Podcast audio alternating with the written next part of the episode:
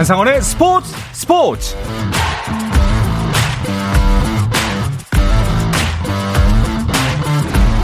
스포츠가 있는 저녁 어떠신가요? 아나운서 한상원입니다. 자, 오늘 하루 이슈들을 살펴보는 스포츠 타임라인으로 출발합니다. 한국 수영의 희망 황선우가 세계선수권대회에서 자유형 200m 결승에 진출했습니다. 황선우는 남자 자유형 200m 준결승에서 1분 45초 46의 기록으로 1조에서 1위, 전체 16명 중 3위로 8명이 겨루는 결승에 올랐습니다. 2조에서 뛴 루마니아의 18세 기대주 다비드 포포비치가 1분 44초 40의 세계 주니어 신기록으로 전체 1위로 준결승을 마친 가운데 내일 오전에 열릴 자유형 200m 결승에서 황선우는 박태환 이후 11년 만에 세계 선수권 메달에 도전합니다. 한편 한국 수영 최초로 세계 선수권 3회 연속 결승 무대에 오른 김서영은 개인 혼영 200m 결승에서 여섯 번째로 터치패드를 찍으며 세계 선수권 3개 대회 연속 6위를 기록했습니다. 메이저리그 피츠버그의 박효준이 시즌 첫 홈런을 터뜨렸습니다. 박효준은 샌프란시스코와의 홈 경기에서 0대 2로 끌려가던 3회 첫 타석에서 솔로 아치를 그려내며 273일 만에 홈런을 신고했고 팀도 4대3 승리를 거뒀습니다. 샌디에이고 김하성은 콜로라도와의 원정 경기에 9번 타자 유격수로 선발 출전해 7회 안타를 때려내며 두 경기 연속 안타를 이어갔고 팀은 3대 8로 져 3연패에 빠졌습니다. 한편 템파베이의 최지만은 볼티모어전에서 2타수 무안타 1볼넷을 기록했고 팀은 1대 2로 졌습니다.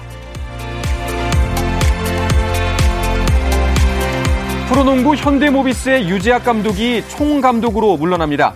구단은 조동현 수석 코치가 감독을 양동근 코치가 수석 코치를 맡는다고 밝히면서 유 감독이 선수 육성보다는 장기적인 관점에서 코치진 육성을 하는 것이 팀에 더 도움이 되지 않겠느냐며 총감독을 맡겠다는 제안을 했고 구단이 이를 수용했다고 설명했습니다.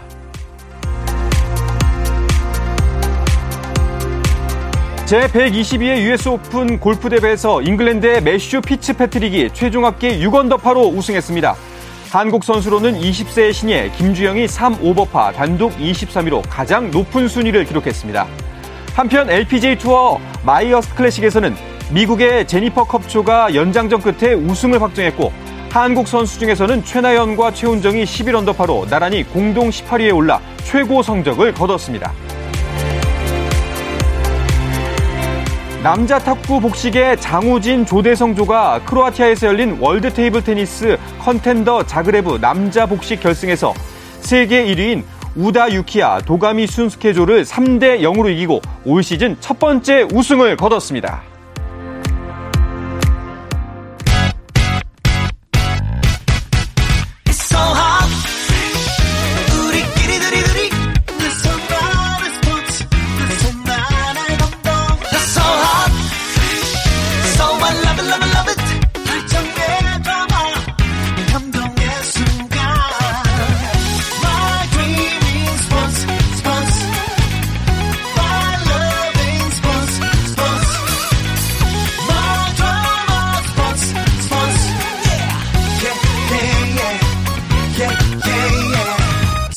스포츠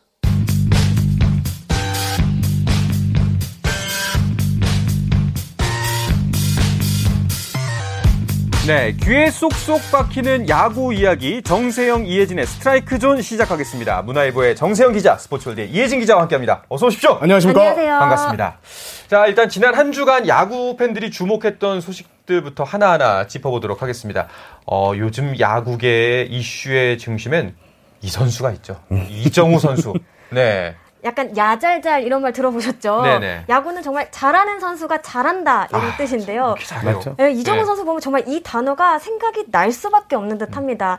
연일 맹타를 휘두르고 있는데요. 지난주에도 홈런 두 개를 포함해서 4할이 넘는 타율을 때려내며 무시무시한 질주를 이어갔습니다. 시즌 홈런 수도 벌써 11개거든요. 네. 한 시즌 최- 개인 최다 기록 타이까지 이제 4개 남았습니다. 어. 넘길 거라고 봅니다. 저는. 그러니까요. 네. 뭐 아직 한참 남았, 이제 절반 이상 남았으니까요. 네. 근데 이제 가- 인터넷에서 또 굉장히 화제가 됐던 게 그 홈런 배달 서비스. 아, 아, 예. 홈런 배송. 예, 홈런 배송. 예. 아니 그 팬들이 날려달라는 곳에 진짜 홈런을 날렸다는 게 정말 이거 마- 야구 만화에서 나오는 이야기거든요. 맞습니다. 이게 예. 지난 15일 두산 고쪽 두산전이었는데 8회 말 타석에서 투런 홈런을 날렸는데 이게 방송 중계 전에 카메라가 어 이종우 선수 여기로 홈런을 네. 날려주세요 잡혔는데 카메라가 잠깐 치고 왔는데 다시 홈런 친 공을 잡았더니 그분한테 떨어진 그러니까요. 거예요. 어 그래서 김수현 씨 그리고 김진희 씨라는 분으로 알려졌는데 아, 예.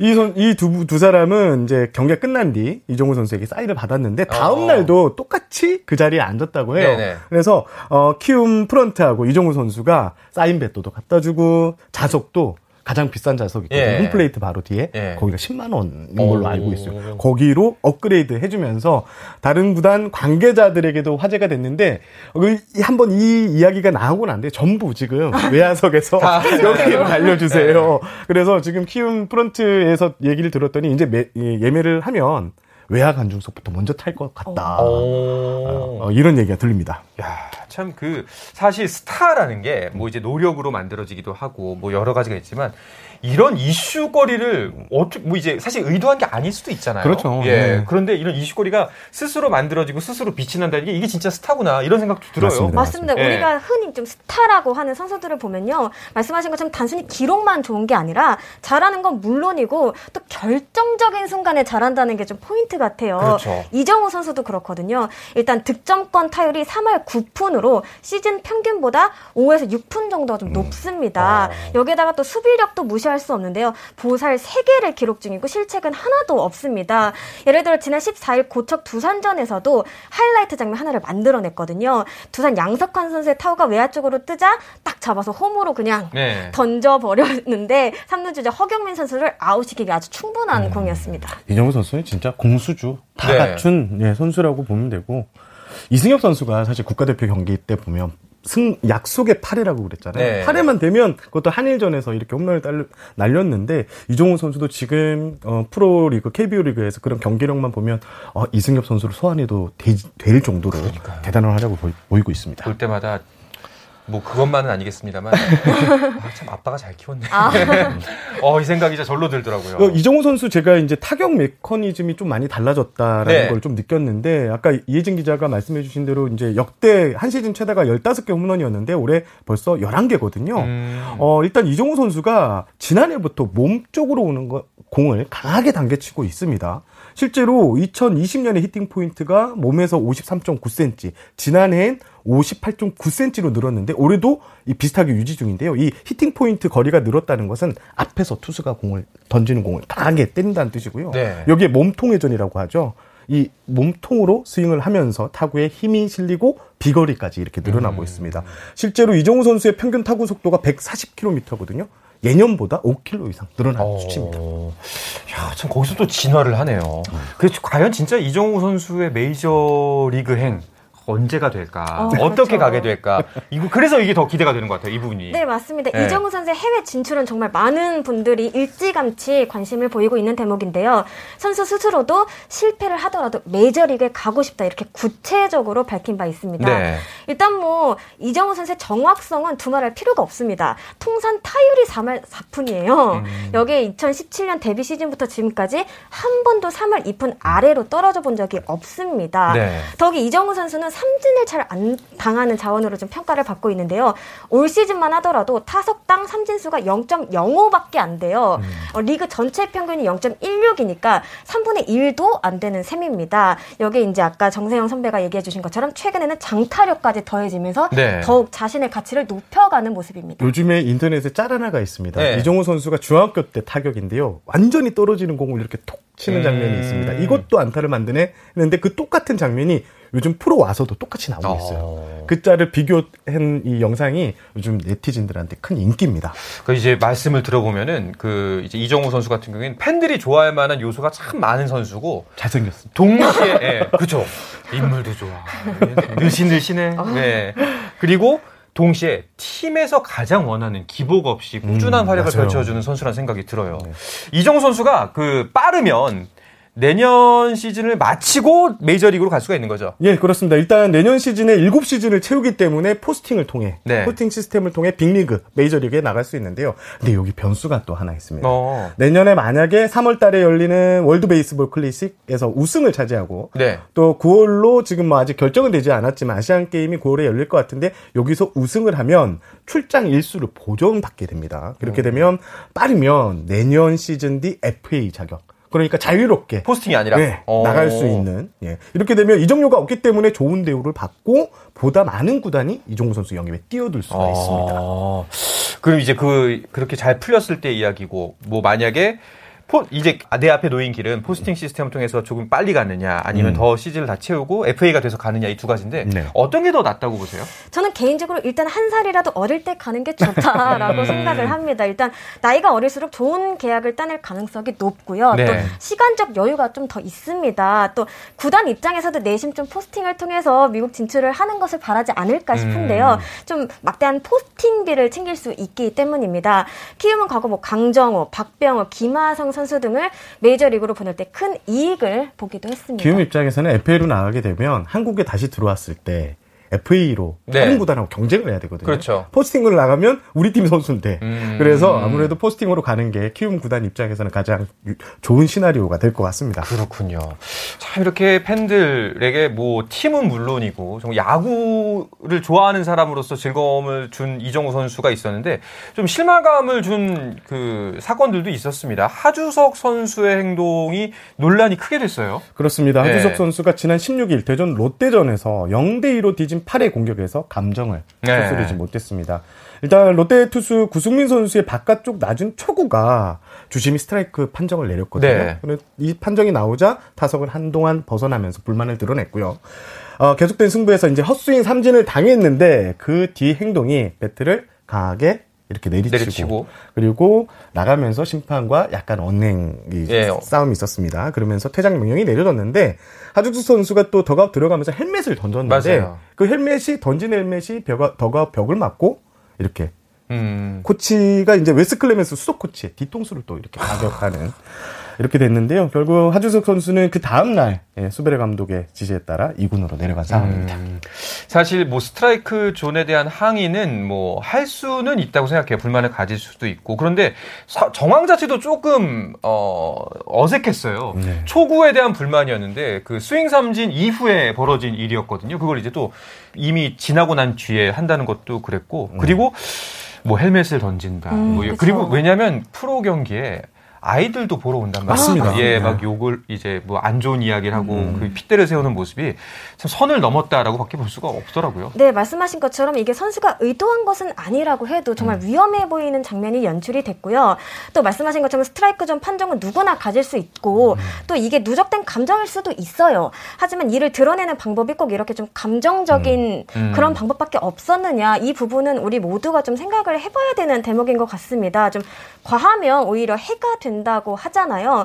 경기장 안에서 치열하게 승부해야 되는 것은 맞지만 어린 친구들도 보고 있는 만큼 조금 더 신중하게 행동을 했으면 하는 바람입니다. 그러게요. 하주석 선수도 어렸을 적에는 아마 어떤 선수를 보면서 꿈을 키웠을 거 아닙니까? 네, 맞습니다. 그 어- 아이들이 이제 꿈을 키우고 있는 사람들이 그 모습을 봤을 때 어떤 생각을 할지도 한번 고민했으면 좋겠고. 하주석 선수가 지난해 그 하나 다큐멘터리 프로그램에서 예. 이렇게 강하게 또 불만을 표출하는 장면인데 비슷했어요. 음. 이제 그, 그 장면은 이제 더가웃 뒤에서 이렇게 배트를 휘두르는 장면 이었는데 이게 팬들이 이제 그 장면을 보고 난 다음에 또 이런 행동을 하니까 거기에서 오는 좀 배신감 같은 게 늘었고 실제로 지금 하나 팬페이지 같은 경우에는 하주석 선수에 대한 이 비판이 쏟아지고 음. 있고요. 지금 야구 원로 그리고 야구 선배 해설위원들도 하주석 선수의 행동은 분명히 문제가 있는 행동이었다라고 꼬집었습니다. 팬들의 입장에서는 더 좀 실망스러울 수밖에 없는 게 주장이잖아요, 지금. 그리고 팀 성적도 예. 지금 연패에 빠져 있는 상황에서 예, 좀 아쉬운 행동이 나왔다고 봅니다. 일단 이제 2군으로 내려갔고 이제 상벌이도 개최가 되는 거죠.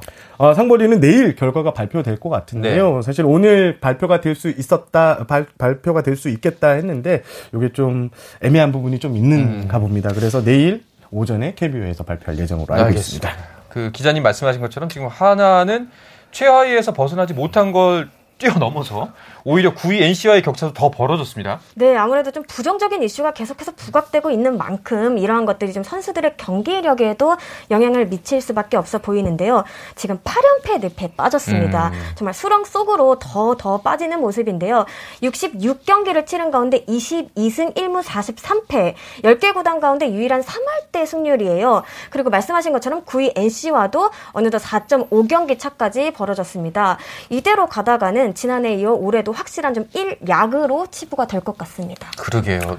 자꾸 이제 논란이 벌어지고 좀 안 좋은 모습을 보이고 있는데 사실 좀 한번 재점검을 강하게 할 필요가 있다라는 생각이 드네요. 지금 하나를 만나는 구단들은 다 그 같은 생각이에요. 네. 무조건 수입승. 음... 2승 1패도 모자르다. 무조건 아... 수입승. 그 정도로 지금 하나의 사정이 좋지는 않습니다. 그렇군요. 이거 좀 많이 본인들이 아마 제일 속쓰릴 텐데 좀이 스스로 좀 깨우쳤으면 좋겠습니다.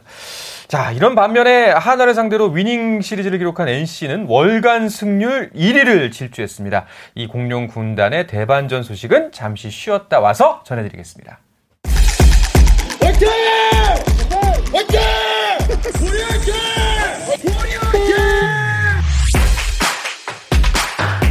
짜릿함이 살아있는 시간. 한상원의 스포츠 스포츠. 자, 야구계 이슈부터 논란까지 정확하게 짚어드립니다. 귀에 쏙쏙 박히는 야구 이야기 정세영, 이혜진의 스트라이크 존 스포츠월드 이혜진 기자, 문화일보의 정세영 기자와 함께하고 있습니다.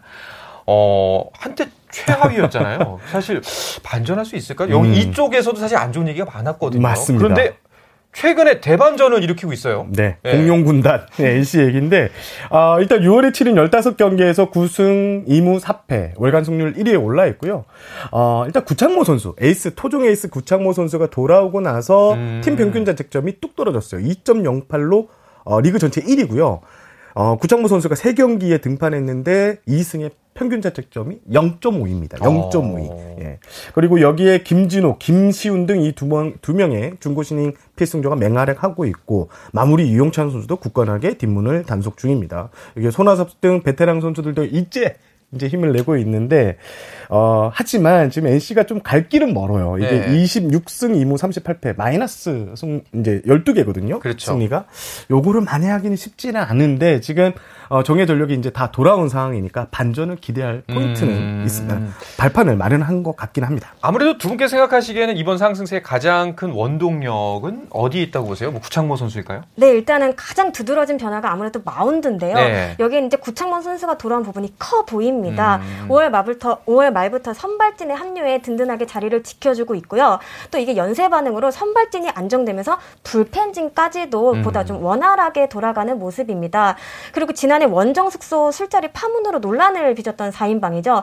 박민우, 이명기, 권희덕, 박성민 선수 등도 지난달부터 차례로 좀 돌아오고 있거든요. 기존에 있던 선수들도 조금 더 부담을 내려놓고 다 같이 좀 시너지 요가를 낼 수 있는 그런 대목이 아닌가 싶습니다. NC가 지난해 별명이 민폐 구단이었습니다. 네. 네, 술자리 파동 때문에 지금 이제 술자리 4인방 예, 다 음. 돌아왔는데 이 선수들이 이제 좀 제 몫을 해주고 네. 예, 좀 반전의 반파를 마련하는데 깊이 기, 관여를 해야죠. 또 한 가지 변화된 점이라면 뭐 안 좋은 일로 바뀐 거긴 합니다만 이제 강인권 음. 감독 대행이 이제 다시 올라간 이후에 좀 잘 정리되고 있다, 수습되고 맞습니다. 있다 이렇게 바라봐도 될까요? 예.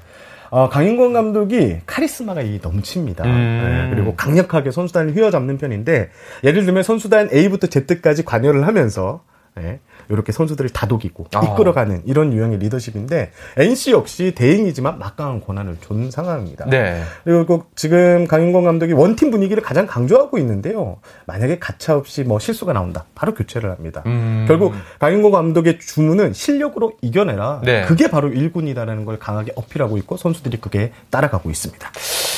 자, 이제 시즌 이제 중반 정도를 지나가고 있습니다. 그런데 과연 두 분께서 생각하시기에 NC가 만약에 이 상승세 어디까지 이어갈 수 있을 거라고 보세요?